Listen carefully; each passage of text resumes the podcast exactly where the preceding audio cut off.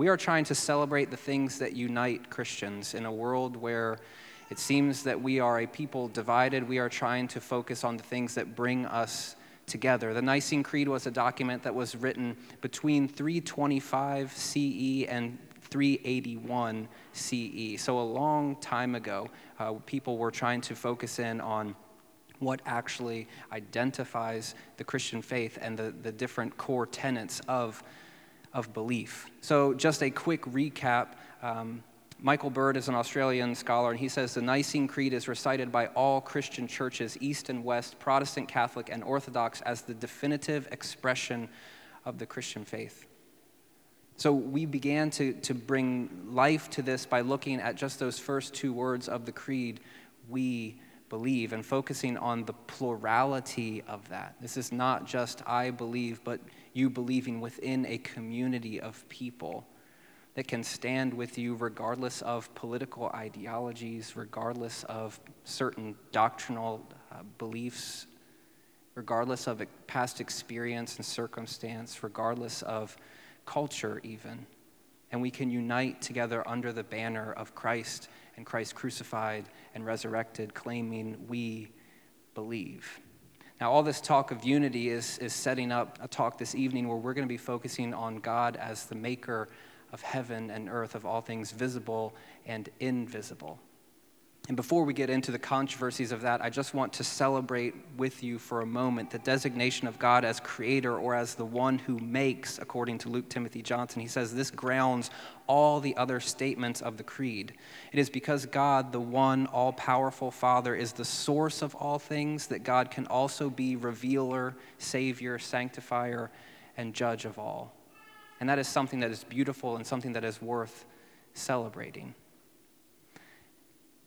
However, in our culture, when we talk about creation, we usually, especially within the church, we usually begin to see seeds of division where people have very specific views as to how that creation must have taken place. And as people open up the pages of the Bible, they begin to launch into discussions on how to reconcile faith with science.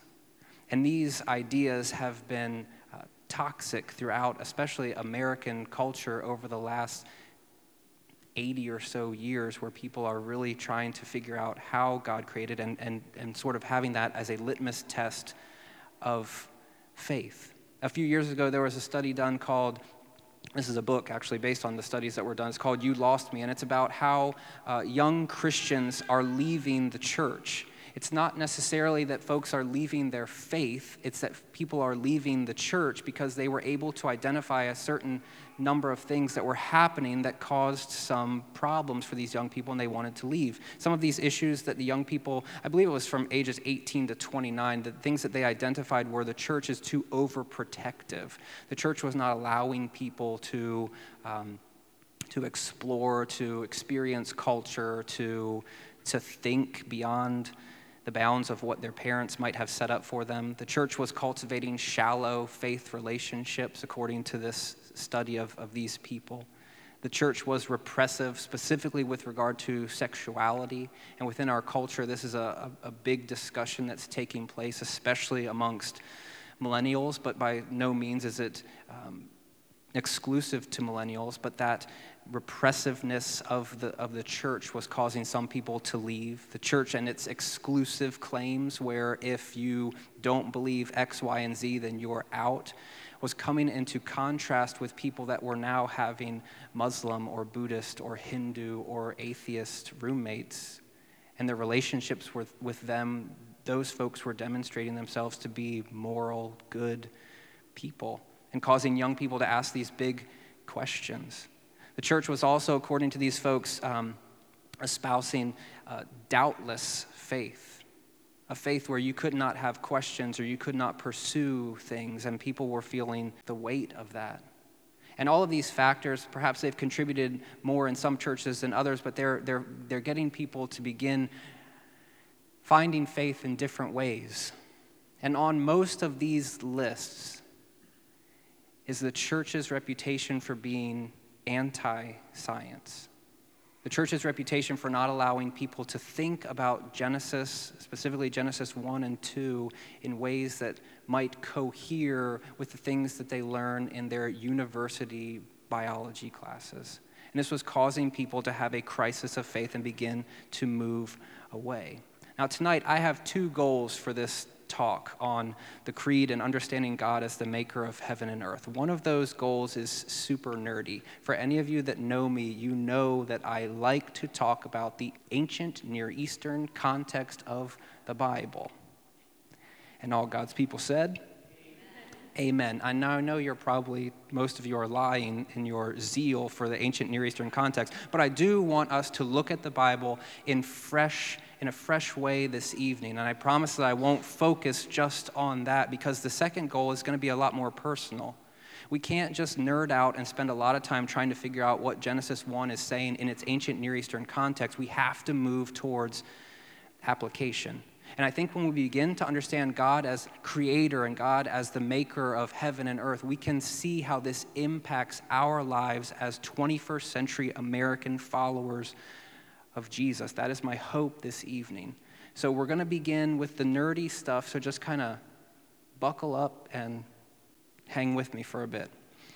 We're going to begin our time this evening by reading Genesis 1. It's long, but I want you to hear it and hopefully hear it for the first time. I'm not going to throw the words on the screen. I just want you to listen to the sound of my voice, not to become entranced by it or to fall asleep, even though my voice is soothing. It's very, that wasn't, that was kind of gross and crackly, but here we go. Genesis 1 1. In the beginning, God created the heavens and the earth. Now the earth was formless and empty. Darkness was over the surface of the deep, and the Spirit of God was hovering over the waters. And God said, Let there be light. And there was light. God saw that the light was good, and he separated the light from the darkness. God called the light day, and the darkness he called night. And there was evening, and there was morning, the first day. And God said, Let there be a vault between the waters to separate water from water. So God made the vault and separated the water under the vault from the water above it. And it was so. God called the vault sky, and there was evening and there was morning the second day. And God said, Let the water under the sky be gathered to one place, and let dry ground appear. And it was so. God called the dry ground land, and he gathered waters he called seas.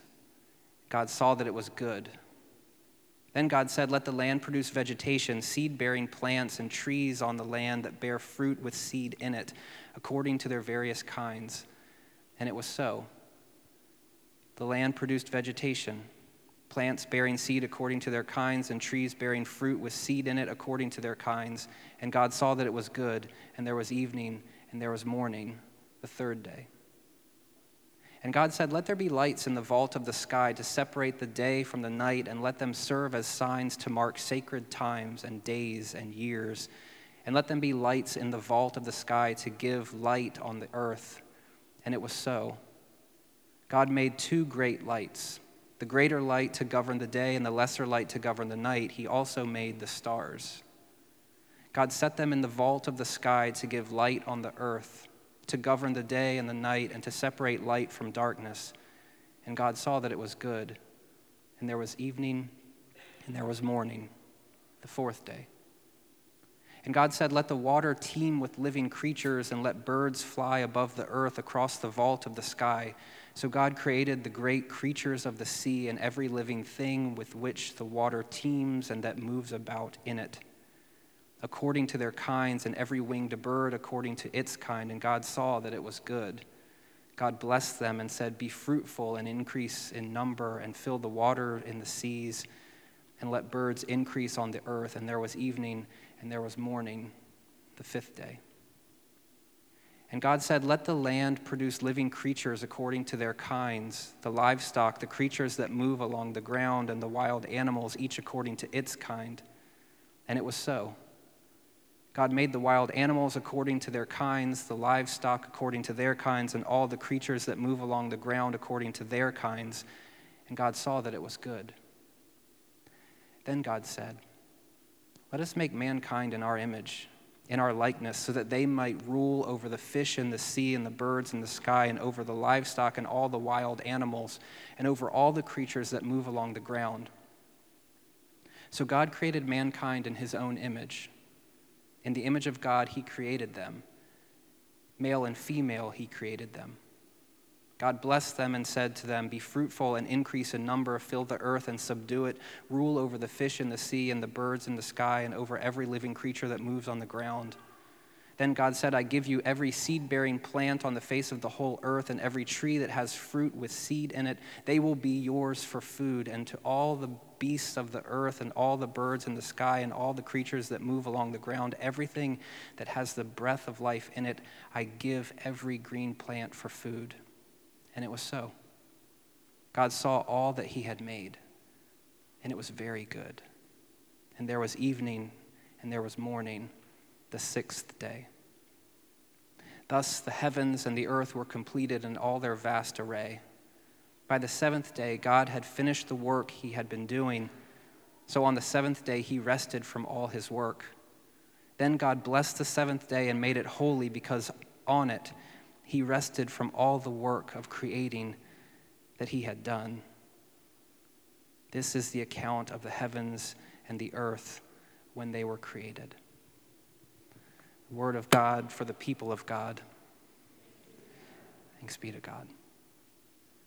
So, one scholar says effective communication requires a body of agreed upon words, terms, and ideas. And since communication requires a common ground of understanding, both speaker and audience must do what they can to enter that common ground. This is John Walton. He's a Old Testament professor at Wheaton uh, College. He says effective communication requires a body of agreed upon words, terms, and ideas.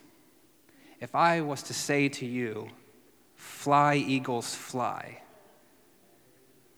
that would mean something to some people. And on a day like today, when the eagles have flown, it means even more. Thank you very much to the three of you in the room that are bold enough to claim eagle fandom in the sea of ravens, the other, the other bird that we don't talk about as much. Tracy and Susie have a little, what do you call that thing? It's like a, a little, it's a gecko, and its name is Tina. And every time I go over to their house, I say, at least to myself, Tina, eat the food. Tina, you fat lard, eat the food. Some of you are tracking with me. Some of you understand what I'm saying and where that comes from. And the rest of you, you need to get on board and watch good, good films. That's from Napoleon Dynamite, and it's, it's, a, it's a fine feature film. There's another thing that I say uh, that Tessa at least makes fun of me for saying because she doesn't believe that it's, a, that it's a real thing. And I have proof that it is. I like to say if something is like not cool or something is, I, I think, stupid, I'll say it's going the way of the buffalo. I looked it up. Urban Dictionary says this about things that are going the way of the buffalo, and I do not recommend Urban Dictionary for most searches, okay, but I've checked this one. Going the way of the buffalo means going extinct or slowly ceasing to exist or function, or a martial arts form based solely around attacking utilizing the head and or trampling an opponent underfoot such as some guy just ran through a brick wall. He must practice the way of the buffalo. Now you can see even with that if i was talking to someone that is fluent in the verbiage of Urban Dictionary, which that would be an interesting conversation. And I was to say something that, you know, I believe to be not cool was going the way of the buffalo, and he was thinking that that meant that he was going to attack underfoot. There's a, a miscommunication that's happening there. There's certain phrases and things that might make sense to us or to a small number of us. But the only way for communication to take place is if both the speaker and the audience understands that. And if we took those words and transcribed when I go to Susie's house and say, Tina, eat the food, and then we gave that to another culture 50 to 100 to 500 years from now, they would probably have no idea the intonations of Tina, eat the food, or fly, eagles, fly, or going the way of the buffalo. Communication, effective communication, demands an agreed upon set of words and terms and ideas.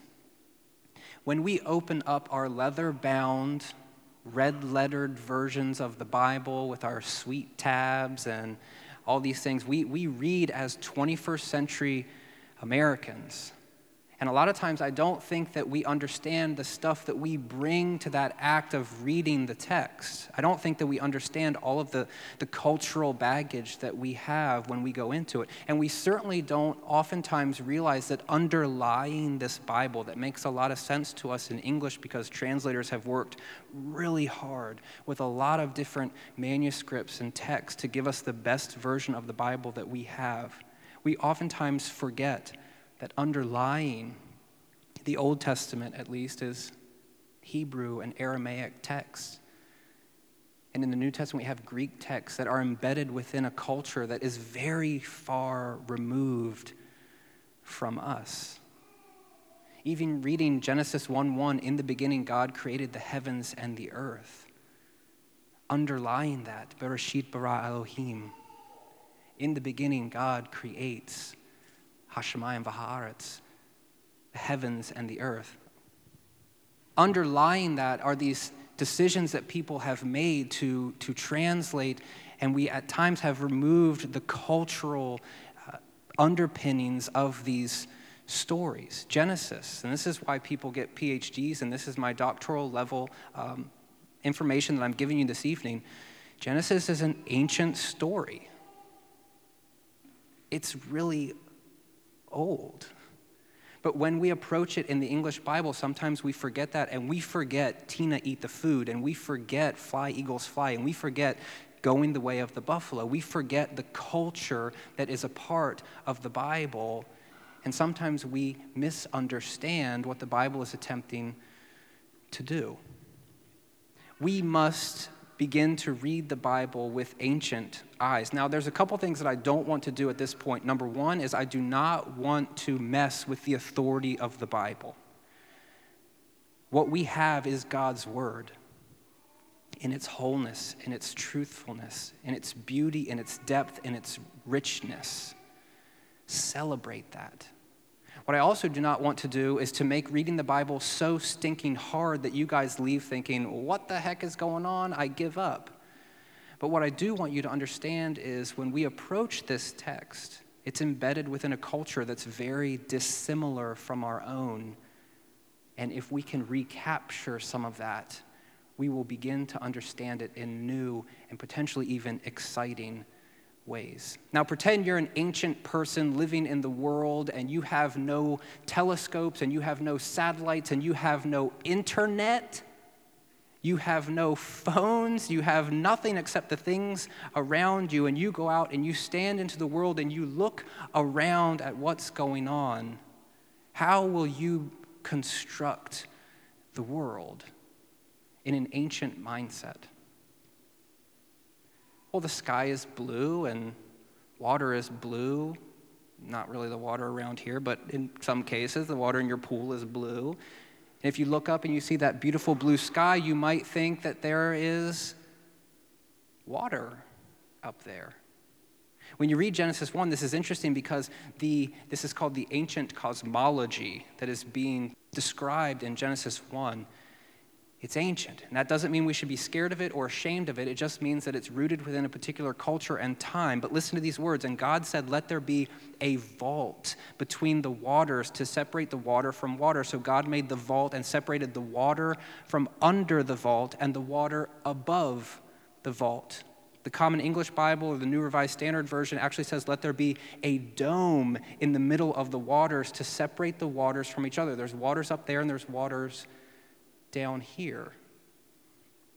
An ancient idea of, of the world, and this is just to give you understanding of like how removed we are from this text, even from a straightforward reading of it. If you look here, we've got this sweet little, I love when scholars try to get all cutesy, but look at the little, little stick figure there, just to just to get your bearings, right? They've got water down here, but they believe that there's water up here, and there's this crusted dome here or vault. It's called the rakia in Hebrew. This is a word that's based on a verb. Stick with me here, stick with me here. This is based on a verb where it's they're spreading something out, and for a lot of folks, it's people working with metal and they're hammering out something. This is why the Psalms talk about God spreading out the sky. The language that's being used is one of a tradesman who is spreading something out, and in this case, to keep the waters up there from coming down here. Check this out. You guys remember the story of Noah and the boat and the, the flood?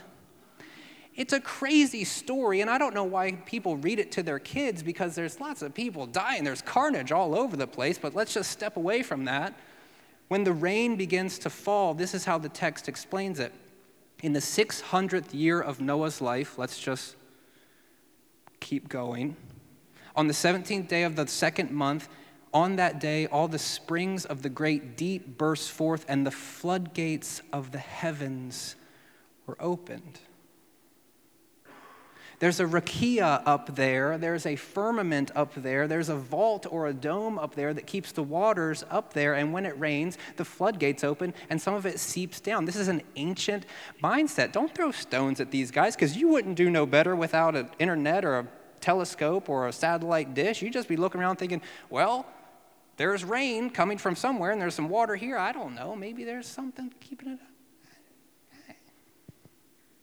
You good? You, okay. So Genesis is an ancient story with an ancient understanding of the world. And this is where, if, if this has been like, oh man, that's, that's a difficult teaching, Josh, hang on, hang on. It's, it's going to get a little bit worse before it gets better, okay? So just stick with me here. This is also one of many ancient stories. And again, this is not to diminish the Bible's authority. This is God's word, and it is true, and it is beautiful, and it is deep, and it is rich. And if we understand what I'm getting ready to say here, we will see, I think, the, the huge meaning of Genesis 1 for an ancient audience when they read this, this story was radical, not because it told scientific details of how the earth was created, but it told us of who created it. So here, this is Genesis is a story set within other ancient stories that look very similar to Genesis. One of those stories is called Enuma Elish. Can you say Enuma Elish? Pretty weak, but I'll give it to you, okay? This is a Babylonian creation account that talks about Marduk, who is like the god of the Babylonian people. Now, understand, folks, back in the day, there was lots of different gods. But for the Babylonians, Marduk was their guy. And this story of creation tells about how Marduk took his, I believe, great great grandmother Tiamat, who represents uh, a monstrous ocean goddess.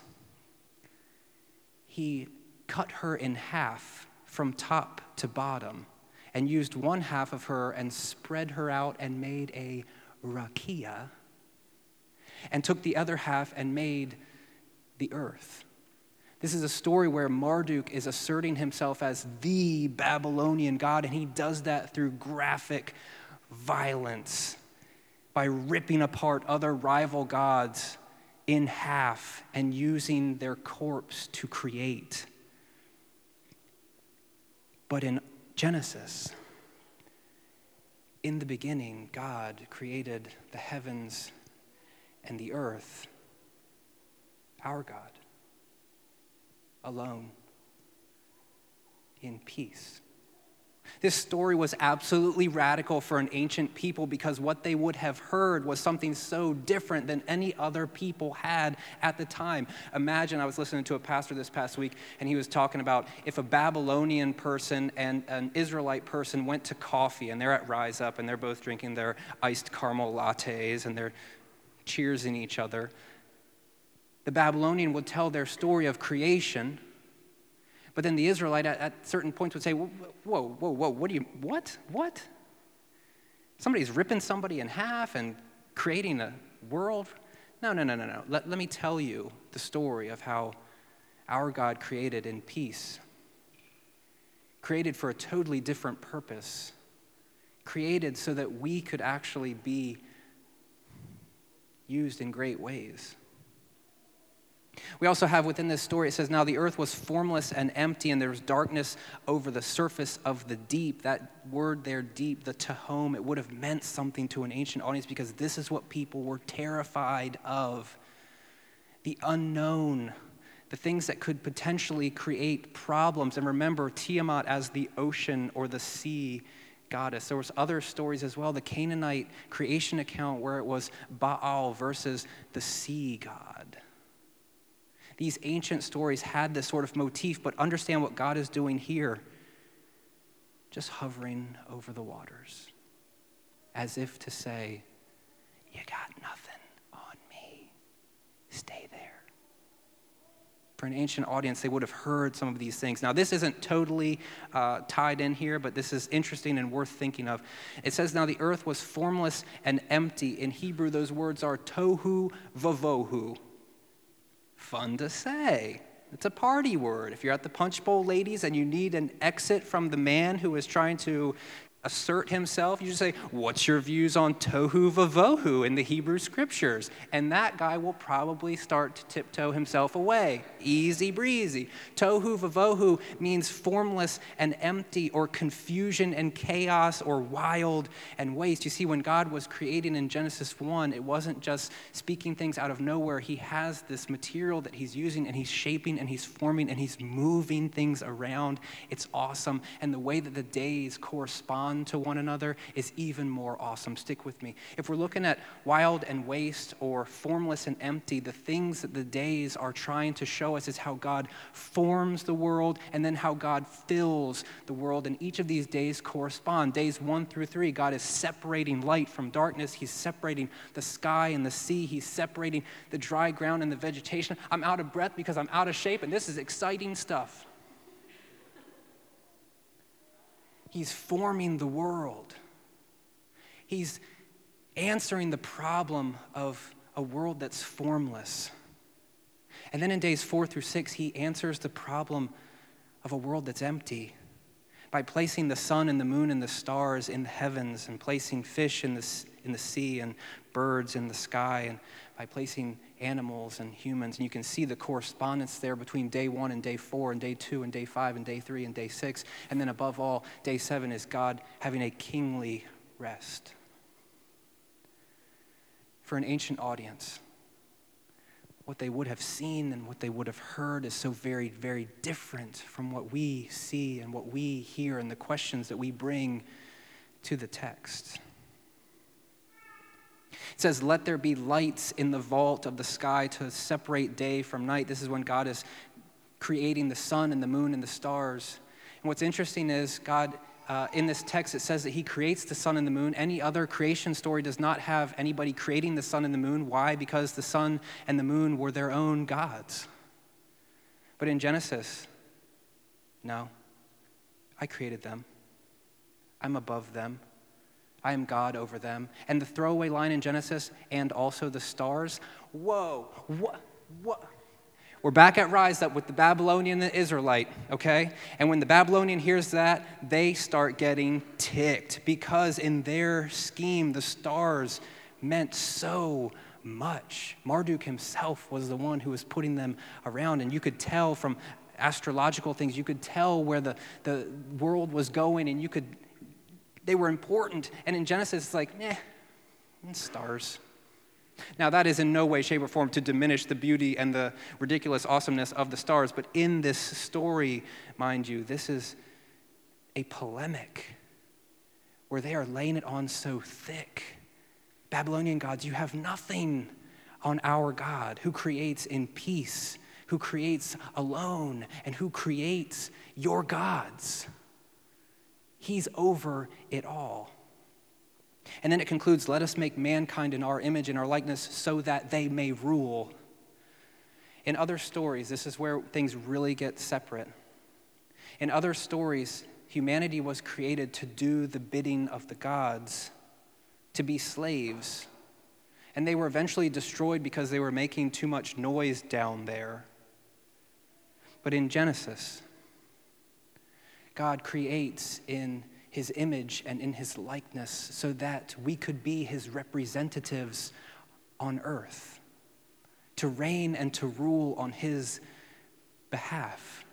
We have been cloaked with dignity and honor and been given a job unlike any other story. When you set Genesis, this ancient story, within its context, you begin to see things that are, for lack of a better word, awesome. And they're not things that answer our scientific longings of, but how? But how was it created? What did it look like? What, what happened? In, in Genesis, I don't believe that those are the questions that are being raised, and I don't believe those are the questions that are being addressed because the overarching story is our God is worthy of your worship, and you are cloaked with dignity and honor and respect. Live in that way. Yeah, but how did God create? Wrong question for the audience in Genesis. It's an ancient story told to an ancient audience living within an ancient context. One scholar says this is what it means for God to speak at a certain time and place. He enters into their world. This is huge. He speaks and acts in ways that make sense to the people that he's speaking to. This is surely what it means for God to reveal himself to people. He accommodates, he condescends, he meets people where they are, and he does no different today. God meets you where you are and speaks in a language that you understand. He does not say, Tina, eat the food. He does not say, it's going the way of the buffalo. He does not say, fly, eagles, fly, unless you understand what that means because God is trying to move you to a different place of transformation through his son, Jesus Christ. In light of all of this, I think there's two things that we need to keep in mind. One, the Creed says, we believe in one God, the Father Almighty, maker of heaven and earth, of all things visible and invisible. And that is a loaded statement. But what we need to take away is God created, and there's room at the table for people that have different ideas of how that took place. For too long, the church has stiff armed folks that have controversial views on the origins of the earth. And I want to, at least from the creed, say there's room for you. I've had too many conversations with young people that say, I can't buy into this because of this, that, or the other thing. And I, what I want you to see is Genesis 1, the story that it tells is one of God's power. The story that it tells is that God created. And I believe that at least some of those details of how God created might be secondary or tertiary. God created, and humanity, you, me, we are cloaked with dignity and purpose. Are we living in light of that? Or have we bought the lie that we're worthless? Have we bought the lie that we have nothing to contribute? Have we bought the lie that nobody cares? Have we bought the lie that we can't possibly be used for God's kingdom? Have we bought the lie that nobody wants to hear me because of my story? Nobody wants to listen to me because of what I did last night or last week or the month before? Nobody wants to listen to me when you hear the echoes of Genesis 1, in the image and likeness of God you have been created, are you living in light of that? Are you living in that confidence? Or have we bought the lie that we are worthless? The second thing that I think we need to take away from this story is another way you could translate, and I don't mean to push buttons here, but in the beginning, God created the heavens and the earth. Great. You could also say, when God began to create, this is how the Common English Bible um, begins to, to translate this, and this is where we can really make a turn for application when God began to create, if we look at this as all past in, in, the, in the ancient past and God rested and then he has stopped creating, what I want you to see here is the creative activities of God continue to go on when God began to create and he is not done. Yeah, he took a rest on the seventh day like a, king should do, but he continues to create. And he continues to create out of the chaos of your life. He continues to create out of the mess that we have made of ourselves or the mess that has been made upon us. God is still active and is still continuing to transform and to shape and to take that ball of wild and waste and to move some of it here and move some of it there and to make a beautiful world in your life. God is still creating out of your past. God is still creating out of your experiences and your background. God is still creating out of the things that you have struggled through. God is still creating in light of what you did last night or last week or last month. And He's not done yet. And God is still creating in you through Christ. So, fast forward to the New Testament, and this is Paul in Second Corinthians. He says, So then, if anyone is in Christ, if anyone has placed their faith in Jesus and said, Yes, I will follow you, and whatever that entails and whatever that means, yes, I will be an ambassador of justice and grace and hope and peace and love. Yes, I will follow you with every little bit of my life, and I will submit to your lordship and whatever that looks like in, in your life. That person is part of the new creation God is still creating through Christ. The old things have gone away, new things have arrived. Christians in the room, how new do you feel? Do you feel a part of this new creation? Do you feel a part of the new thing that God is doing? Or do you feel stagnant and old and tired? Claim this stuff for yourself. You have been cloaked with dignity and purpose and through Jesus and through your belief in Him and your commitment to Him, you are a part of what God is doing that is new and vibrant and lush and beautiful. Live in light of that. We believe in one God, Father Almighty, the maker of heaven and earth, the one who is still creating a good work in you, and He will finish it to completion. Do not forget that. My hope for tonight is that for some of you in the room that have placed walls in your life where you say, you know what, Christians are crazy and I can't get on board, maybe today we kicked some of those bricks down. Because when you go back and you read Genesis 1 in light of its ancient Near Eastern context, yep, I said it again, you start to see things differently.